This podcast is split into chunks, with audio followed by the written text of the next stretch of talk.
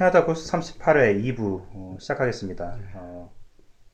근황 토크 때 제가 말씀을 못 드린 게 있는데 큰 뉴스는 아니고요. 네. 제가 그동안 마감이었어요. 그래서 네. 큰 마감을 하나 해치웠는데 그동안 집에 이제 넷플릭스가 있는데 마감 때문에 영화를 못 본 거예요. 예. 보고 싶은 게 워낙 많았는데 그래서 요즘에 막 거의 매일 한 편씩 몰아서 보고 있거든요. 재밌는 영화 정말 많이 봤어요. 예. 저도 이틀에 한 번씩은 보는 것 같아요. 넷플릭스 이용하는 것 같아요. 어때? 드라마 주로 보세요? 아니면 아니 영화를 봅니다. 영화. 네. 요즘 어떤 거 보세요? 지금 한국 영화도 많고 그러던데.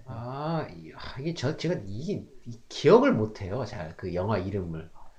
톰 행크스 나온 것도 하나 봤었고, 예.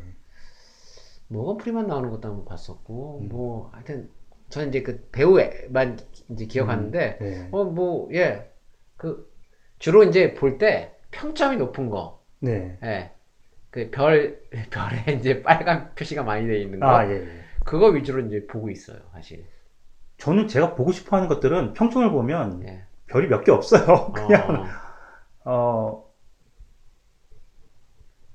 그래서 제가 사이트가 있는데 예. 그냥 매일같이 가서 보면 이제 캐나다 넷플릭스가 있고 미국 게 있고 한국 게 있고 다 그렇죠, 제각각이잖아요. 근데 캐나다 넷플릭스에 이제 새로운 게 뜨면 그날그날로 이제 알려주는 릴리스 해가지고 뜨던데요. 예. 예, 그 사이트가 있어서 오늘은 뭐가 새로 올라왔구나. 그것만 보면 다 알 수 있어요. 근데 거기서 이제 재밌어 보이는 것도 표시를 다 해놓거든요. 메모에 해놔. 시간 나면 봐야지. 근데 그게 벌써 몇 달 전이에요. 엄청 쌓였어요. 보고 싶은 게. 그래서 몇 개를 봤는데, 한 4-5편을 몰아서 봤는데, 실패를 하나도 안 했어요. 다, 보고 싶었던 것들인데 보니까 다 재밌더라고요. 혹시 존 윅 보셨어요? 저는 존 윅? 그냥 총 쏘는 영화잖아요. 액션 영화. 존 윅이 봤던 것 같기도 하고 지금 이름이 여기 낯이 있죠? 지금 극장에서는 이거 2탄 하고 있거든요. 저는 누가 나온 거죠? 키아누 리브스. 내용 하나도 없어요. 그냥 시작부터 끝까지 총만 쏘고 끝나는 건데. 저 그런 것도 좋아합니다. 예. 네. 이게 지금 2탄이 영화관에 걸려 있어요. 근데 저 1탄을 못 봤어요. 워낙 평이 좋은데 그걸 보니까 정말 재밌어요. 통쾌하고. 그러면 저도 한번 봐야겠습니다. 존 윅. 재밌었고요. 존 윅 봤습니다. 봤어요. 그쵸. 봤어요. 예. 정말, 저거죠? 러시아인가, 이탈리아 마피아. 예, 맞아요. 아들이 집에 개 죽이고 막 그래가지고 열받아가지고 그냥. 그거 재밌더라고요. 지금 2 하고 있어요. 지금 영화관에서. 근데, 그거 이제, 어차피 몇 달 있으면 또 뜨니까, 기다렸다 볼 생각이고. 소스 코드라고 되게 재밌게 봤어요. 소스 코드 예. 무슨 열차 타고 다니는 그것도 지금 봤어요. 이거 되게 보고 싶어 했었어요, 제가. 저랑 본 게 비슷하시네. 예. 그래서 딱 마감 딱 끝나고 원고 한국에 딱 이메일로 보내는 딱 순간 아내랑 오늘 하나 보자. 근데 이거 딱 골랐는데 나네요. 근데 약간 근데 너무 재밌게 본 거예요. 둘이서. 그래서 굉장히 잘 골랐다고 생각을 된 영화였고, 이게, 프랑스 영화 하나 본 게 있어요. 좀, 좀 자막 있는 영화도 좀 좋아해서요. 네. 왔는데, 추천을 꼭 드리고 싶은 게 있는데, 이게, Lady in the Car with Glasses and a Gun. 이런 굉장히 긴, 말 그대로, 차가 있고 안경을 썼고 총이 있는 그 아가씨 이야기인데 되게 재밌어요. 이건 무슨 심리 스릴러인데. 전 스릴러 좋아해요. 네. 되게 재밌었고요. 이게 이건 좀 몇 년 전부터 보고 싶어 했는데 그런 거 있잖아요. 막 주인공이 그냥 차 몰고 어떤 마을을 싹 지나가는데 거의 처음 지나가는 마을인데 거기서 사람들이 그러니까 지역민들이죠. 로컬 사람들이 딱 보고서 알아보는 거예요. 너 어제 왔는데? 이 사람 처음 가는데도 잘못 봤을 거다. 너 맞다. 차도 똑같고 모든 게 다 똑같다. 가는 데마다 다 알아보는 거예요. 그러니까 그런 거죠. 내가 지금 꿈을 꾸고 있는 건가? 아니면 나랑 똑같은 사람이 진짜 있어서 하루 전에 여길 돌아다녔던 건가? 아니면 내가 지금 정신이 지정신이 아닌가? 뭐 이제 이런 건데 되게 재밌어요. 설정이. 그리고 어제 본 건 이제 White Bird in Blizzard. 그러니까 Blizzard. 눈보라 속의 하얀색?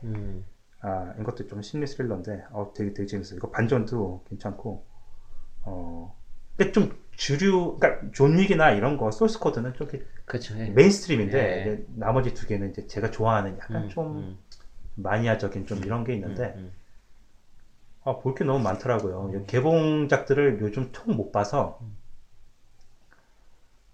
그런데 아드님께서 지난주에 저희 집에서 예. 슬립오버를 했습니다. 예, 알고 있습니다. 그래서 제가 이제 그때 한창 마감 때문에 일을 막 하고 있었는데 이 영화를 틀어줬어요. 네.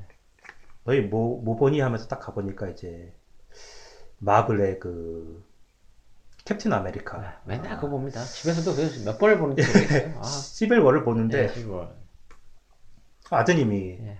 대사를 스스로 외는 거예요. 미리 나오기 전에 이 장면에서는 얘가 뭐라고 할 거야? 그 얘기하면 그대로 나오고 그래서 넷플릭스 가입하신 다음에 많이 보시는구나. 걔가 특히 많이 보죠, 걔가.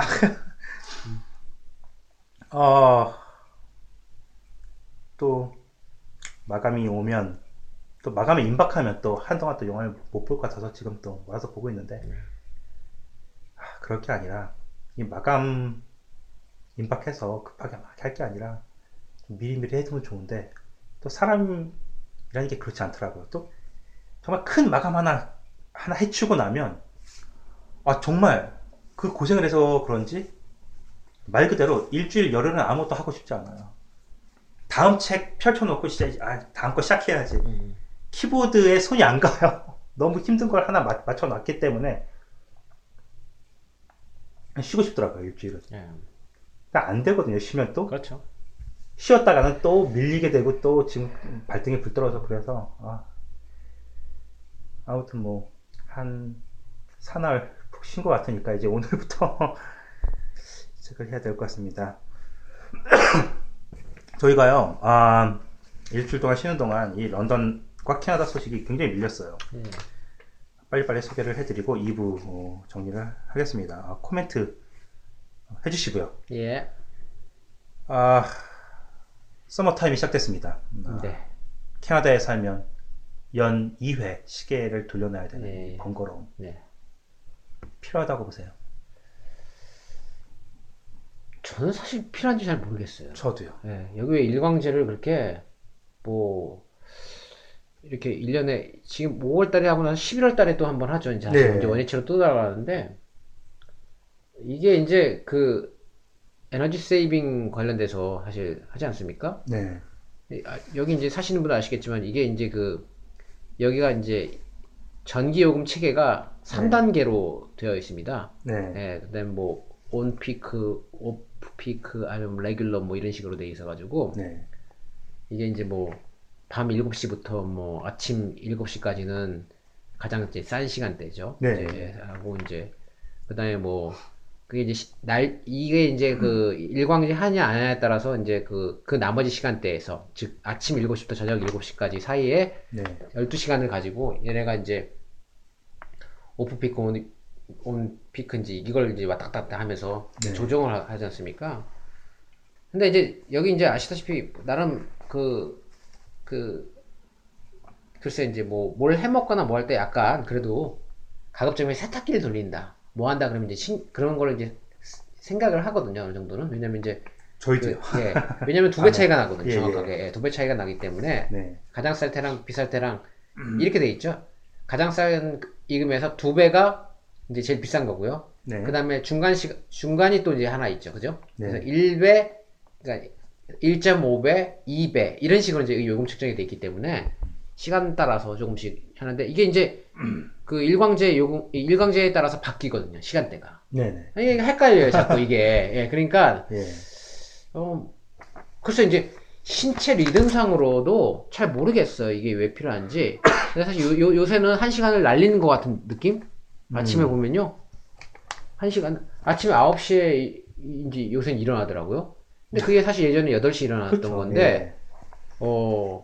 이제 지금 원래는 이제 이 나라 시간 차이로 따지자면 이게 지금보다 1시간 정도 더 당겨져야 되는 거. 그러니까 즉 일광제 전 단계가 이제 원래 노멀한 시간대 아닙니까, 그죠? 네. 이번에 이제 바뀌었는데 신체 리듬이라도 좀 잘 안 맞는 것 같고, 그래서 아 이게 좀 왜 저는 왜 이게 그리고 에너지 세이빙 하는데 이게 무슨 도움이 될지 사실 좀 안 했으면 좋겠어요. 안 했으면 너무 좋겠어요. 번거롭고 예.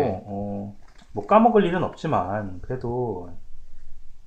뭐 돌려놔야 될 시계가 뭐 그렇게 많지도 않고 컴퓨터에 네. 뭐 알아서 바뀌고 하니까 네. 그래도 이 적응하는데 좀 시간도 걸리고 네. 근데 지금 한국과 시차가 이제 14시간에서 13시간을 줄어들긴 그렇죠. 했는데 네. 한국에 한 번 했던 기억은 있어요. 88년도였나요? 네. 그 올림픽 때인가? 서머타임 그때 한 번뿐만 아니라 어쩌다가 또 한 번 한 적도 있어요. 유가가 너무 올라가가지고 한데 뭐 두세 번 정도 했던 걸로 했는데, 한국은 요새는 잘 안 하죠, 그거. 네. 좀 안 했으면 좋겠는데, 뭐. 그리고 이제, 이 런던의 대표 이벤트 중에 하나로 자리 잡은 코믹콘이 10월 달에 열린다고 하는데, 이 코믹콘이라고 굉장히 큰. 그게 뭐죠? 이게 원래 미국 그 샌디에고인가에서 굉장히 크게 하거든요. 그래서, TV, 영화, 뭐 이런 거 할 것 없이 그 엔터테인먼트 그 이벤트 중에서 최고거든요. 그래서 특히 영화 대형 스튜디오에서 뭐 내년에 나올 영화를 미리 조금 보여주면서 맛배기로 보여주면서 그 마니아들 열광하고 네.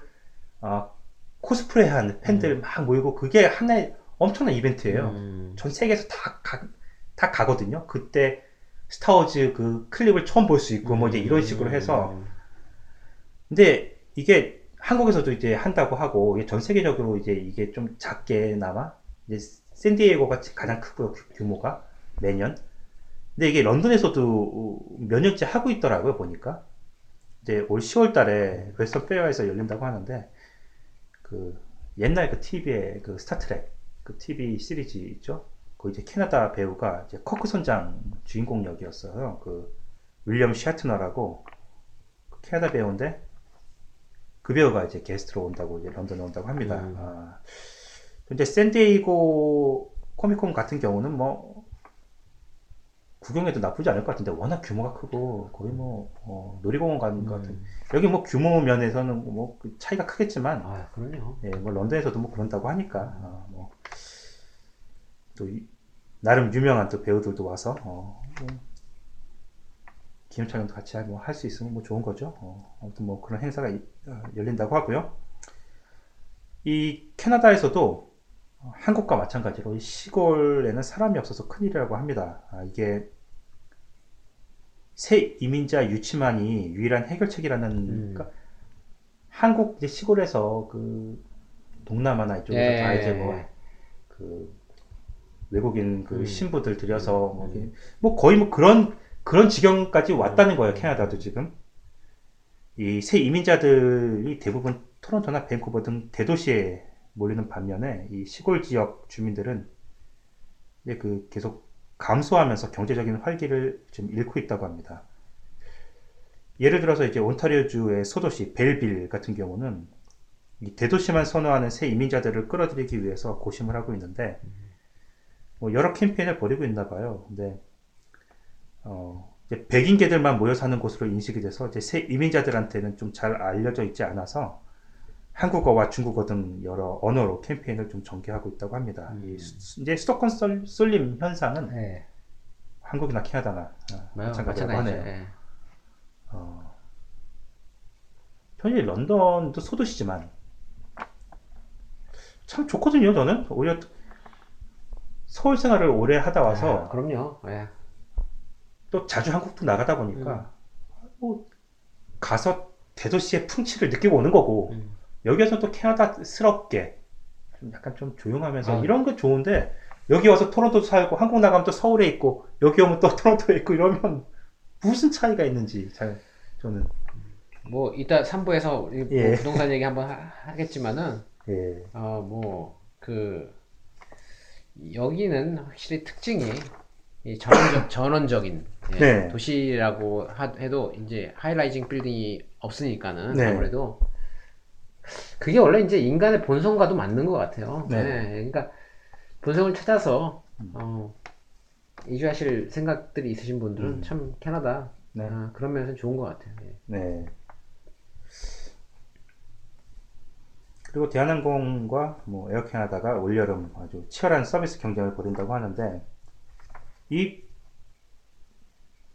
7월달 이건 뭐 성수기죠. 이 왕복 그 항공비가 별 차이가 없네요. 1996 그리고 1989 뭐 이렇게. 그러면은 대한항공을 타죠. 왜냐면 아시다시피 예. 에어캐나다 참 서비스 개판이거든요. 그래서 그 기내 수화물 기준도 뭐 동일한데요. 뭐 국제선의 경우 이제 곧 한국에 나가시니까요. 네. 뭐 아시겠지만 네. 23kg 짜리 짐 두 개까지 무료로 붙일 수 있고 네. 하지만 이제 추가 수화물 경우 비용의 차이가 있는데 대한항공은 하나를 추가할 경우 200달러 그리고 에어캐나다는 225불 뭐 이렇다고 합니다.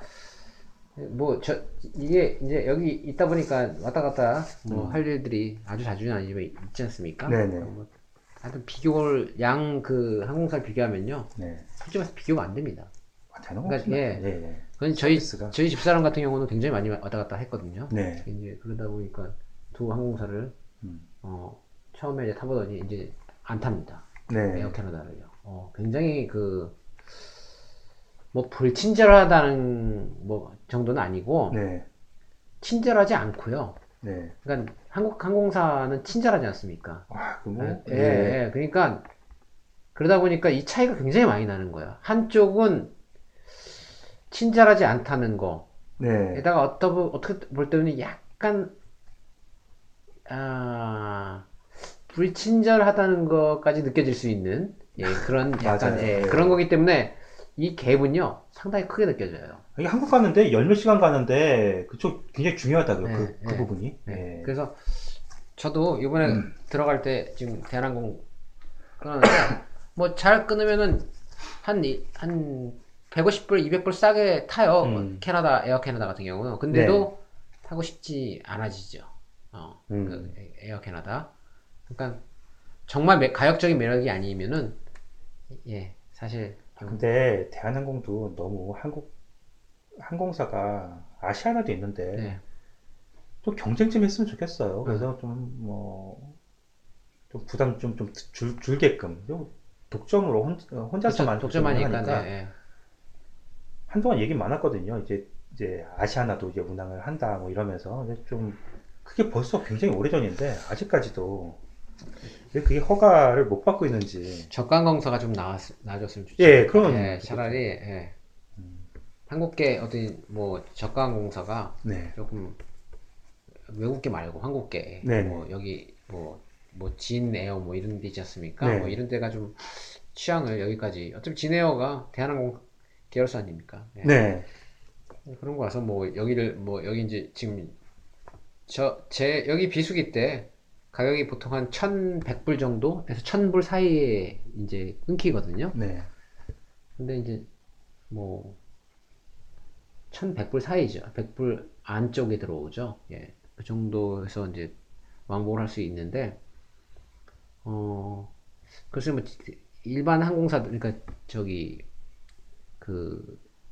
조금 이제 저렴한 항공사가 취향이 된다 그러면 한 800불대 정도에서 움직여 줄 수 있으면 조금 더 여기 계신 분들이 아니면 이제 한국에서 오실 분들이 조금 더 편안하게 가격적인 부담 느끼지 않고 오실 수 있겠죠.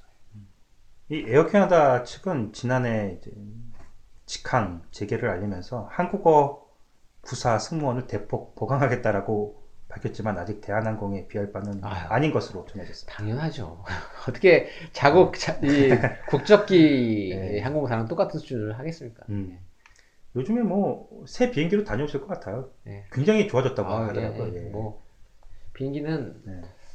그리고 직항이기 때문에 직항 타면은 피로도가 없지 않습니까? 네. 이게 네.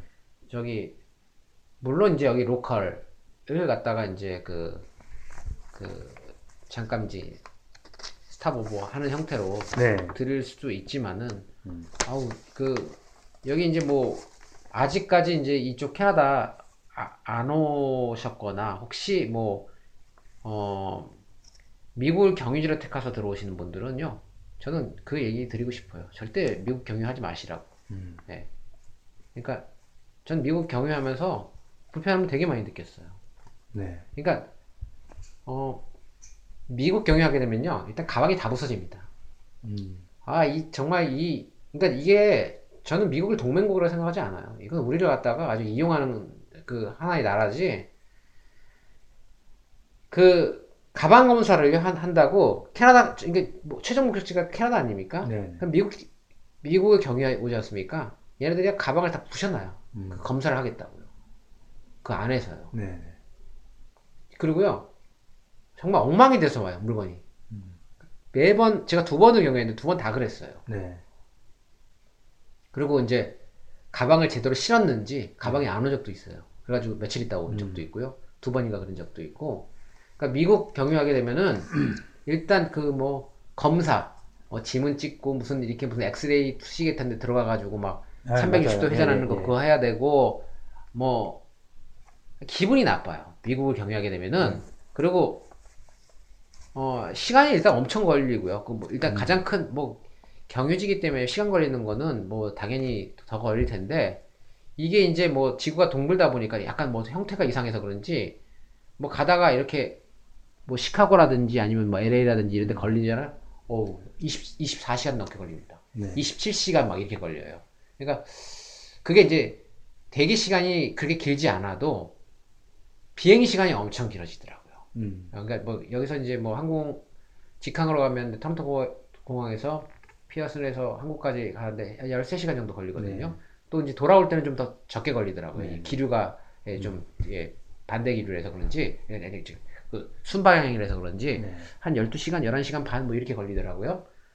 근데 미국을 들게 되면은 뭐 이거는 정말 쥐약이고요. 그 다음에 기분이 나쁘죠. 아까 말씀드렸죠. 더 기분 나쁜 건 뭐 물건 훼손도 상당히 되는 부분도 있고, 그 다음에 이제 뭐 공항에서의 약간 그 기분 안 좋은 그런 것들이 또 요새 뭐 미국에서 이제 강화를 했으니까 아마 더욱 그 저걸 하겠죠. 또 이렇게 검문 검색이 네. 세졌을 것 같은데, 우리가 뭐 그 굳이 그 뭐 경제적인 이유 때문이라면은 뭐 감내해야 될 부분이지만은, 그렇지 않다고 그러면은 미국 공항 경유하는 거는 저 개인적으로서는 뭐 그 별로 이렇게 추천해드리고 싶지는 않습니다. 네. 저도 뭐 2년 전에 하와이 한번 갈 때 미국 공항에서 좀 한번 체험을 해봤습니다. 뭐 어떻게 토론토에서 하와이까지 가는 직항이 없을까요? 참 그것도. 그러니까 저는 이제 뭐 제가 어저께 참 그 말씀을 드릴게요. 그러니까 저는 이제 그 미국도 뭐 지금 뭐 트럼프가 뭐 지지율이 35%로 떨어졌다고 얘기하더라고요. 뭐 이제 주주를 이제 폭락하기 시작하는 거죠.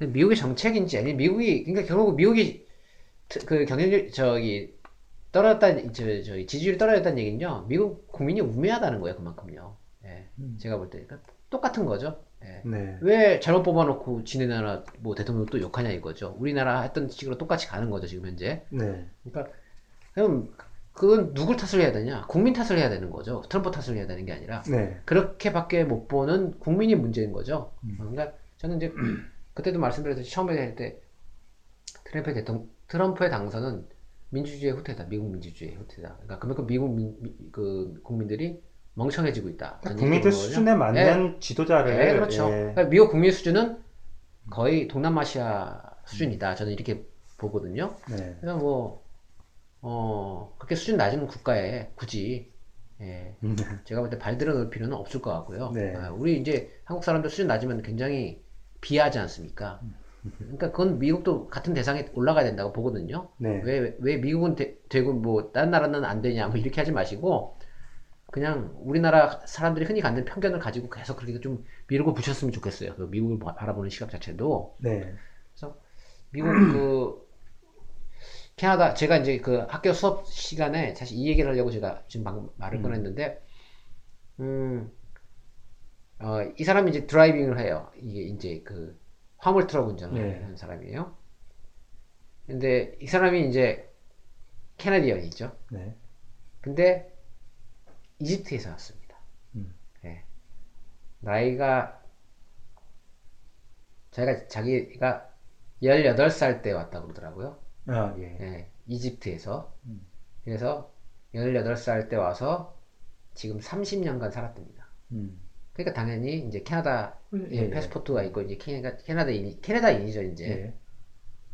근데 드라이빙 하다면 이제 뭐 그 안에서 이제 로컬 안에서 이제 시티와 시티를 왔다 갔다 하기도 하지만은 국경을 넘어가는 일도 흔하다라는 거예요. 이제 미국 국경을 넘어가서 이제 화물트럭, 여기 아시다시피 화물트럭 하면은 우리가 생각하는 그 화물트럭을 생각하면 안 됩니다. 예.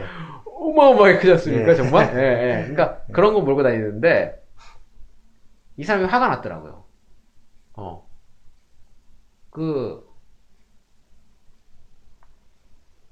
자꾸 어느 나라 사람이야 물어보는 거예요. 예. 여권에 다 있는데. 아니, 그래서 여권에 이미 다 있는데 왜 어느 나라 사람이야 물어. 아니, 여권이 캐나다 사람이라, 그러니까, 캐나다 증명하는, 여권을 갖고 한국 사람인데, 자꾸 어느 나라 사람이 물어본다는 거예요. 그러면서 굉장히 뭐, 사람이 귀찮게 한다는 거예요. 예. 국경 넘을 때마다 뭐, 계속 뭐, 예. 그러니까, 매번. 그것 때문에, 요새 특히 더 심한가 봐요. 스트레스가 있나 봐요. 그래서 그 얘기를 막 하더라고요. 근데, 얘기인 즉슨 그런 것 같아요. 그게 이제, 미국 건너갈 때 뿐만이 아니라, 약간 캐나다 안에 들어올 때도, 갔다가 들어오거나 이제 왔다 갔다 하지 않습니까? 이게 국경에. 그러니까 약간 그런 뉘앙스를 풍기더라고요. 캐나다에서조차도, 국경을 넘어올 때도, 자기네 나라 몇 권이면 자기네 나라 국민인데, 예.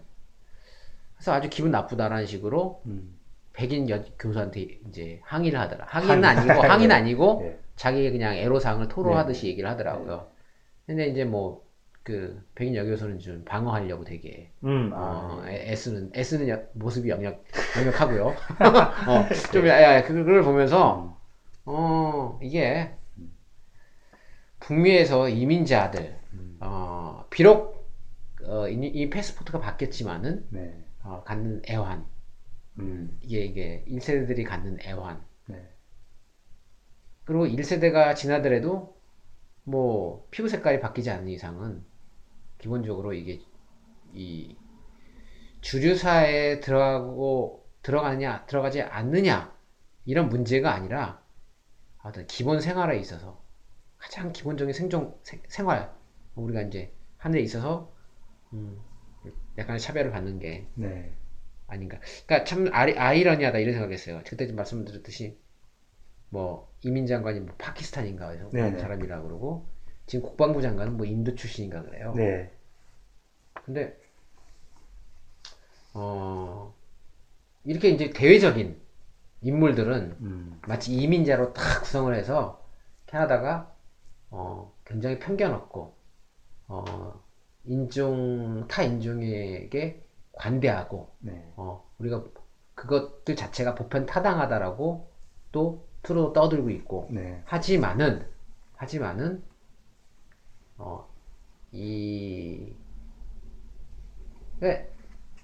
적어도 상도 마찬가지일 겁니다. 상은 더 강한데 일반 우리 이제 이민자들이 느끼는 이런 체감 온도는요 분명한 거는 보이지 않는 차별이 굉장히 존재하지 않나 뭐 이런 생각을 했어요. 뭐 여기서 뭐 그래스 실링이라고 얘기를 하더라고요. 유리천정이라고 마치 우리가 하늘에 다 닿을 수 있을 것 같이 보이지만은 우리한테는 이 극복할 수 없는 유리천장이 존재한다라는 거. 그러니까 어떻게 보면은 캐나다가 그 이렇게 뭐랄까 그 대외적인 이렇게 인물들을 이렇게 배치해서 좀 멋있게 보이고 굉장히 인도주의적으로 보일 수 있지만은 실제 우리가 느끼는 것들은 다를 수 있고요. 그것들을 이제 보면 이렇게 좋은 일자리에 대한 그 오픈이 우리 이민자들한테는 되지 않는다라는 거. 그냥 뭐 공무원이라 뭐 물론 이제 없다는 게 아니에요. 제가 말씀드리는 거는 여기서 보면 한 명도 없다라는 거, 아 이게 아니라 그러니까 지금 통계적으로 말씀드리니까 항상. 근데 그걸 우리가 예외를 계속 얘기하다 보면 그 뭐 마치 그 예외를 인정하는 것 자체가 우리가 일반화의 오류에 빠질 수 있지만은 제가 말씀드리는 건 그럼 그럼 이 얘기는 뭐 93% 신뢰도에 근거합니다. 뭐 이 얘기는 뭐 97% 신뢰도에 근거합니다. 뭐 제가 그 통계적인 어떤 그 바이어스를 얘기를 계속 할 필요는 없지 않습니까? 일반적인 얘기를 할 수밖에 없는 거예요. 왜냐면 이미 90% 이상이 그렇게 된다는 얘기는 일반화를 시켜도 사실 상관이 없다라는 거죠. 일반화, 그러니까 급격히 예외적인 걸 가지고 일반화를 시키면 안 되는데 상당히 만연하게 돼 있는 거는 일반화를 하는 게 오히려 얘기하는데 편하거든요. 네. 여기서 뭐 좋은 일자리라는 거는 뭐 경찰관, 네. 뭐 파이어파이터라든지 이렇게 뭐 아니면 공무원들 아니면 이런 것들을 보면은 아 있어요. 뭐 있는데 거의 찾아보기 힘들다는 거죠. 왜? 뭐 연봉이 12만 불, 10만 불 다 넘어가는 직종에 관련된 것들은 이 이민자들한테 오픈되기 좀 쉽지 않다라는 거. 네. 이런 걸 봤을 때 분명한 거는 뭐 우리가 그때도 말씀드렸듯이만 판사 얘기하지 않았습니까? 판사가 뭐 이민자들 출신이 전체 3%인가 2%인가밖에 안 된다라고 그 법률 시장에 종사하는 사람들 뭐 변호사님 더 많겠죠. 네. 그렇지만 이제 그러니까 뭔가 조금 더 권력과 가까운 곳, 그 다음에 뭔가 이익과 더 관련된 것은 우리가 이민자들이 접근하는 것 자체가 가까이 가는 것 자체가 거의 특히 1세대들 2세대들도 모르겠어요. 1세대는 그냥 불가능하다고 보시면 될 것 같고 그러니까 이제 뭐 다 우체국 하시고 편의점 하시고 런더리 하시고 다 이런 거 하시는데 그게 방법인 수밖에 없어요. 이 한국 1세대를 갖는 거. 네. 2세대들 같은 경우 미국 같은 경우도 그 벽을 넘지 못하고 이제 1세대들이 이제 지금도 여기서도 마찬가지지만은 교육에 신경을 많이 쓰지 않습니까? 하지만 교육에 신경을 써도 뭐 아이비리그 나와도 한국 와서 노는 아이비리그 태박 아주 그냥 천지 우리 지민말로 천지 빡깔입니다. 네, 많습니다. 그러니까 뭐냐 그 벽을 넘기 힘들다는 거예요. 2세대조차도. 네. 그러니까 제가 이제 이 얘기에 대해서는 아주 집중적으로 나중에 다시 한번 다루고 싶어요. 이제 뭐 앞으로 이제 이 이민자들이 저는 좀 컨셉이 좀 달라요. 이 일반적인 이민자들이 생각하는 것들이랑은 우리가 이런 걸 극복하기 위해서 어떻게 해야 되는 이런 것들에 대해서 네. 뭐 다시 한번 얘기 나누겠습니다. 네.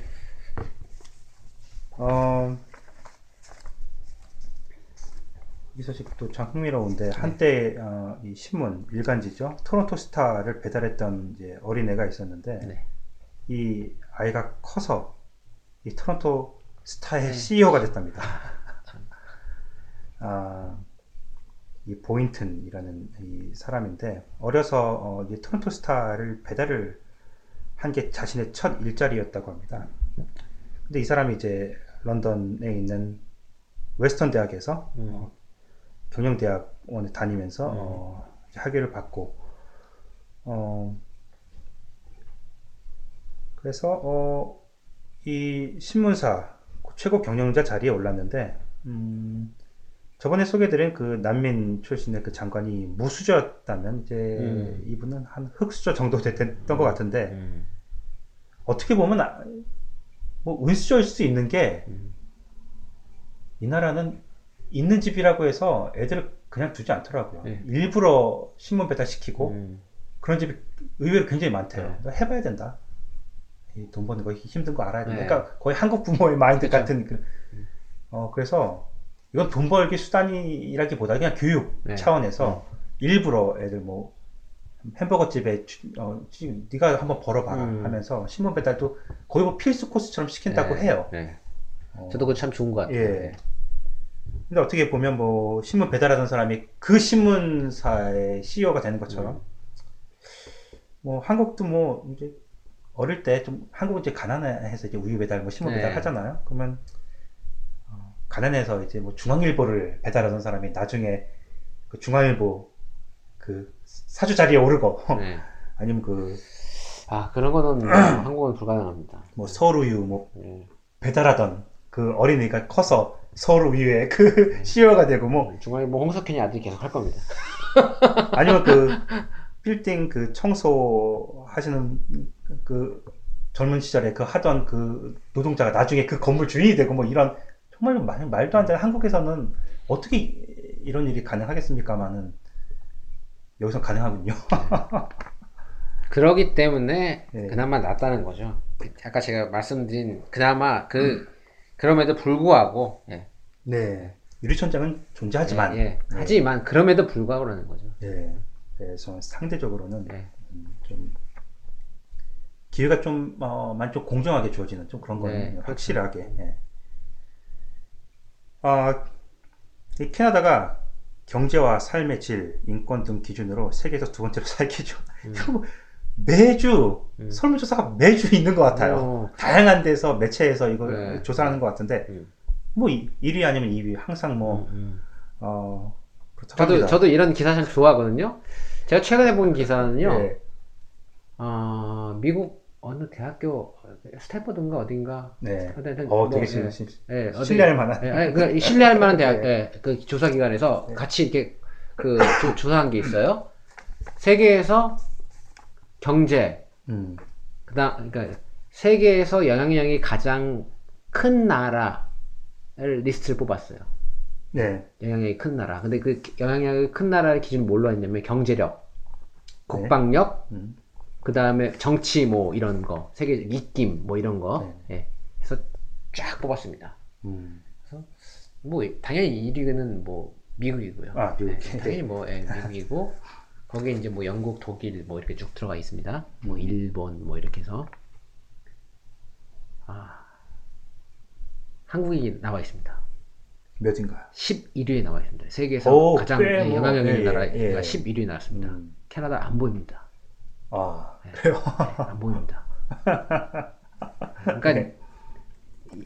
그러니까, 뭐, 여하튼요, 네. 제가 뭐, 가끔 가다 그러면, 제가 뭐, 비판도 많이 하지만요, 네. 한국은 그렇게 만만한 나라가 아니라는 거죠. 그럼요, 예, 예. 한국은 뭐.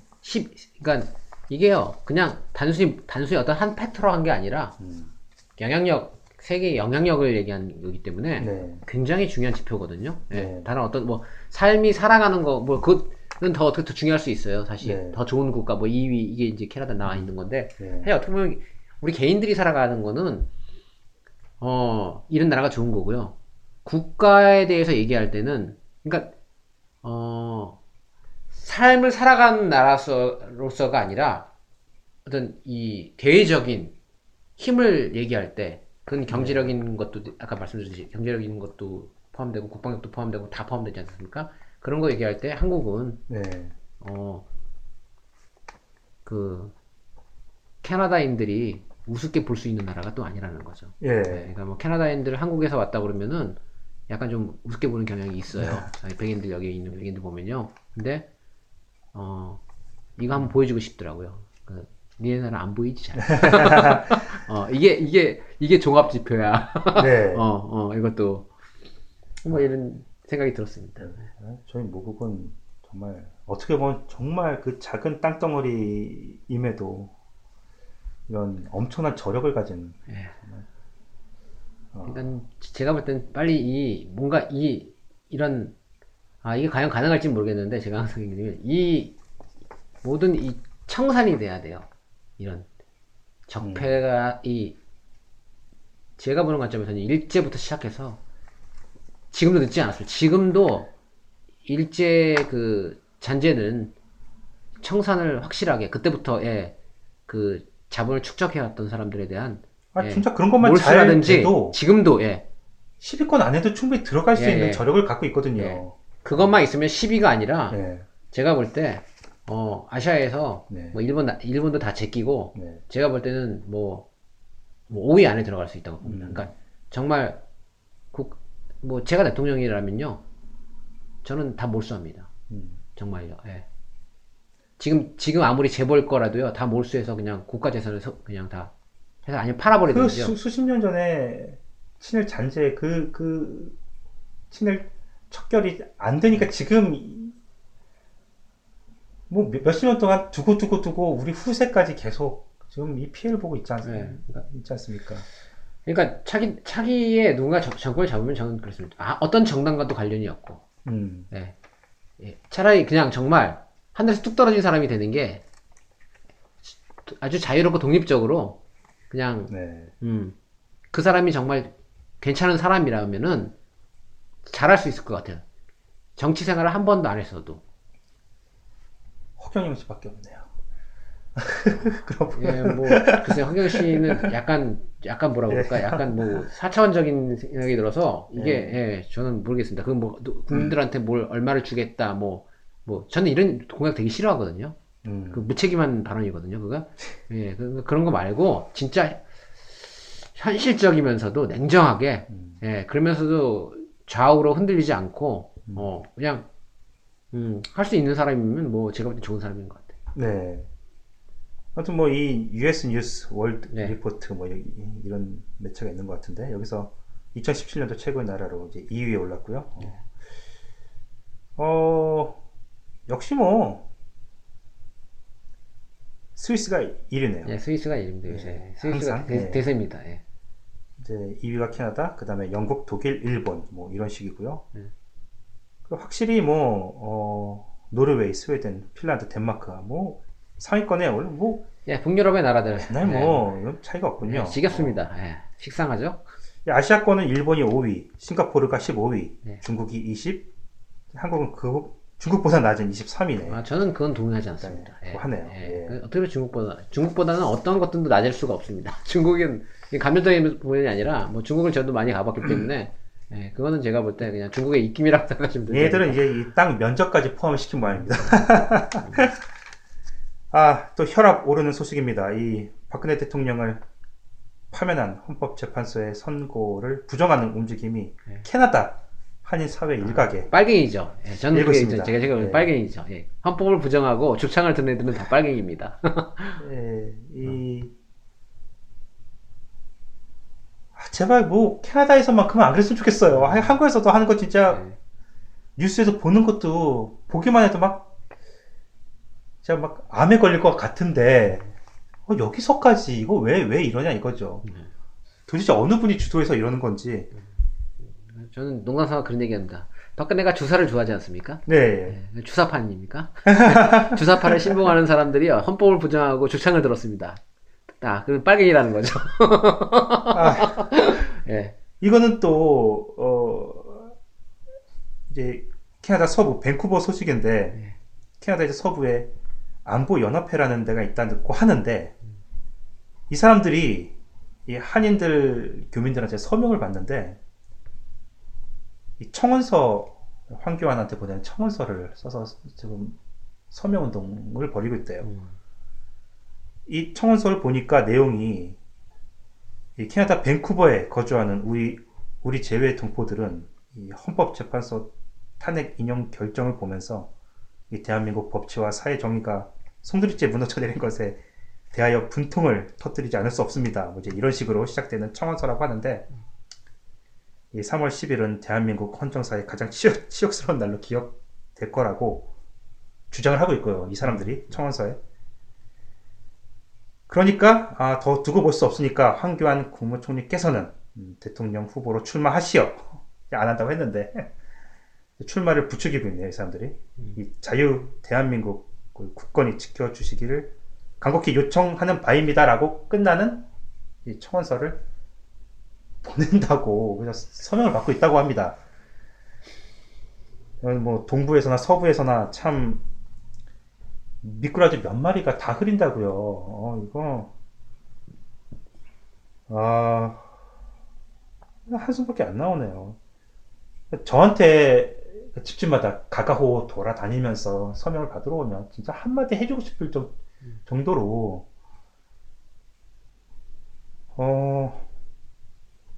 정말 어디가나 다 있네요. 중국에 가도 있을 거고 남미에 가도 있을 거고 유럽에 가도 있을 거고 어디나 다 있죠. 근데 저는 그냥 저기 뭐 어차피 시민권 뭐 가지신 분들 들으시면은 되게 뭐 열받으실지 모르겠지만요. 네. 시민권을 갖고 있다면요. 그냥 그 나라에 충실하셨으면 좋겠어요. 그러게. 예, 그냥 관심만 살짝 가지면 되지. 예, 관심만 가지. 그러니까 그 내정 간섭이거든요. 네. 저는 그렇게 봐요.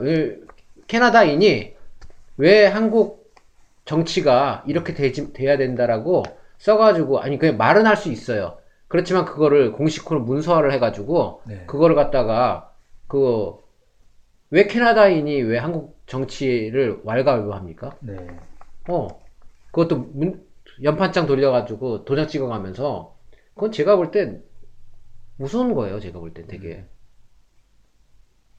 막 너무 눈살 찌푸리게 하는 이런 일들이 많아서 그건 진짜 이거 제가 볼 때는 진짜 저런 건 처벌해야 됩니다. 진짜 왜 내정 간섭합니까? 네. 아 이분들 한국에서 시위하시는 분들 봐도 그게 궁금한데 그 빨간 모자하며 그 군복하고 네. 다 어디서 그렇게 구하시는지.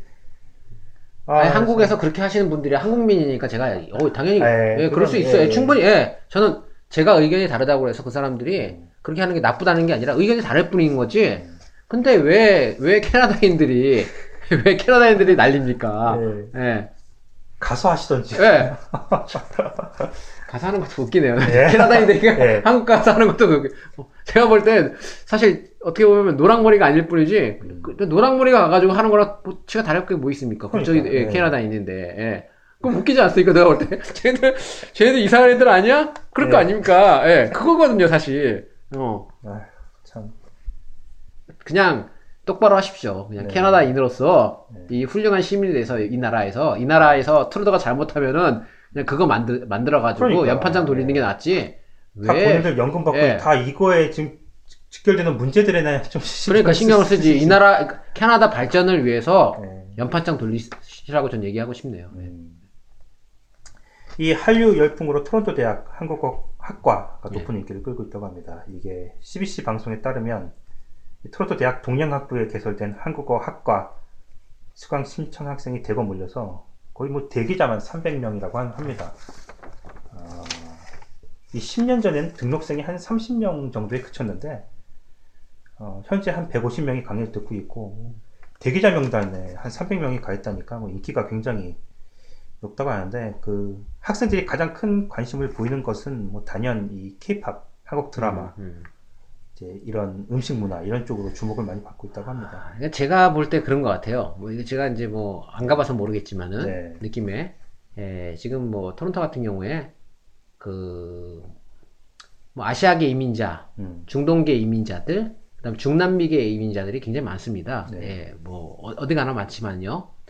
그러니까 이게 뭐 백인들이 이 노랑머리 애들이 이기보다는 저는 개인적으로는 보면은 이제 이런 사람들 중에 상당수 부분이 그 캐나다인이지만은 그 아마 이민자일 가능성이 높지 않을까 뭐 이런 생각을 해봤어요. 그러니까 순수히, 여기서 이제, 이런 것들도 사실 이제, 이걸 쓸 때, 이게 주류, 비주류 이렇게 얘기하는 건 좀, 이민자 나라에서 좀 저거 하지만은, 이런 것들도 좀 분석을 할 필요가 있지 않나 싶은 거예요. 아무튼 뭐, 이 한국어 학과를 거친 학생들 중 상당수가 한국에서 영어 교사로 일하면서, 한류를 현장에서 체험하고 즐기고 있다고 합니다. 단순히 그 이유 때문에 여기 전공으로 한국어를 선택한지 모르겠지만 뭐 아무튼 뭐 외국어 하나라도 더 배워놔서 뭐 나쁠 거 없죠. 해가 될 건 없으니까요. 그렇죠. 이 주재원을 포함한 외국인 근로자들이 살기 좋은 도시에 또 이것도 또 설문조사를 또 했는데 밴쿠버가 5위, 토론토가 16위를 차지했다고 합니다. 이 1위에서 5위는 이제 오스트리아의 빈, 스위스, 취리히, 뉴질랜드의 오클랜드, 독일의 뮌헨, 캐나다 밴쿠버이고요. 토론토는 16위, 그리고 서울이 76위네요. 이거는 살기 좋은 게 아니라 그냥 외국인 근로자들 입장에서 그 사람들이 살기 좋은 나라죠. 그렇죠. 한국은 아무래도 인종적인 뭐 저게 또 있으니까. 부산은 그저 92위라고 하고요. 뭐 그렇다고 합니다. 그럼 마지막으로는 이제 이맘때쯤 늘 런던 경찰에서 발표하는 게 있죠. 굉장히 좀 주목해야 될 통계인데요. 런던에서 가장 교통사고가 많이 발생하는 교차로. 작년 한 해 동안 84건의 교통사고가 났던. 이 웰링턴과 엑시터 엑시터. 예, 알겠습니다. 예. 예. 바로 그, 포로원으로 빠지는 그쪽 예, 같은데, 예. 거기에서 서가 제일 많이 난다고 예. 하네요. 이게 작년 순위도 1위였어요. 근데 올해, 재작년도 1위고, 작년도 1위. 그렇다면 뭐가 교통 어떤 그 정책이나, 네. 신호체계나 아니면 어떤 도로에 그 지형적인 어떤 문제가 있지 않나 싶어요. 매년 그렇게 1위에 뽑힐 정도면요. 예. 그리고 2년 연속으로 2위를 차지한 데가 또 웰링턴이네요. 웰링턴과 커미셔너. 거기도 뭐 교통량이 굉장히 많죠. 그리고 2년 연속으로 3위를 차지한 데 하이버리랑 옥스포드. 어디 자시죠? 하이버리랑 옥스포드. 그러면 뭐 예. 하이버리 옥스포드면은 이제 펜쇼 바로 앞에 바로 그쪽이죠. 예. 그다음에 이제 이것도 이제 연속으로 4위인데 완클립과 옥스포드. 네. 예, 완클립과 옥스포드. 학교 가시는 학교, 길. 예, 리치몬드, 예. 못 미쳐서 이제 완클립 있는 데서. 뭐 나머지 이제 옥스포드, 리치몬드도 그렇다고 하고, 옥스포드, 원더랜드. 옥스포드, 원더랜드가 어디죠? 옥스포드, 원더랜드면, 예. 예, 저기. 예, 바로 코스코요. 코스코죠. 예, 예. 거기서 또 사고가 많이 난다고. 예, 여기서 좀 많이 봤어요. 예, 옥스포드 끼고 있는 데가 많이 나네요, 또. 네. 예. 예, 펜셔팍과 아델라이드. 아델라이드. 펜셔파크 아델라이드면은, 펜셔파크 아델라이드면 저기네요. 그 서비스 쪽이에요. 네, 그쪽이에요. 그쪽. 홈디포 있는 쪽이에요. 그 다음에 이제 아델라이드와 옥스포드라고 합니다. 그 다음에 원더랜드 사우스 데일.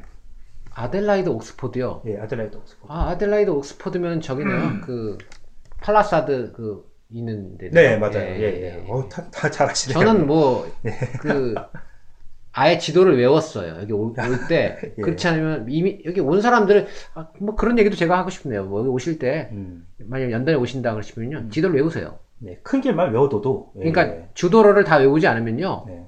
물론 여기 이제 운전하기 편하지 않습니까? 네, 네. 이민자들 여기 처음 오시면 굉장히 생소해요. 네. 근데 우리가 와서 당장 해야 될 게 차를 몰아야 되지 않습니까? 네. 물론 이제 내비게이션을 쓰면 되는데, 내비게이션을 써도요, 기본적인 그 지식을 알고 있어야 돼요. 네. 저는 그, 캐나다 올 때도 그랬지만, 말레이시아 제가 이제 말레이시아 예전에도 살았지 않습니까? 네. 살 때요, 가기 전부터요, 지도로 다 외웠습니다, 거의. 말레이시아도요, 제가 쿠알라룸푸르부터 시작해가지고, 그 위성도시 줄 나가는 그 외곽도로 같은 걸요, 네. 정말요, 매일 봤어요. 책을 사가지고, 매일 봅니다. 네. 매일 보고, 여기도 마찬가지로 보고 해서 머릿속에 딱 넣어놨습니다. 그러면 어디가 어딘지 금방 이제 알고, 네. 길을 잃어도 빨리빨리 찾아나갈 수 있으니까, 그런 거 되게 필요합니다. 예. 그럼 마이크님처럼 머리가 좋으신 분들이나 가능하시죠? 아닙니다. 그거를 어떻게 외웁니까? 마지막. 한 세 곳 정도 더 알려드리면, 원더랜드와 사우스데일. 그렇다고 하고요. 하이버리랑 휴론. 그리고 마지막으로는 하이버리랑 해밀턴. 지금 소개해드린 이곳들이 전부 다 작년에 60건 이상의 교통사고가 발생했던 대처로니까요. 운전하실 때 좀 주의하시기 바랍니다. 네. 런던 소식 2부 여기까지 하겠습니다. 네. 수고하셨습니다.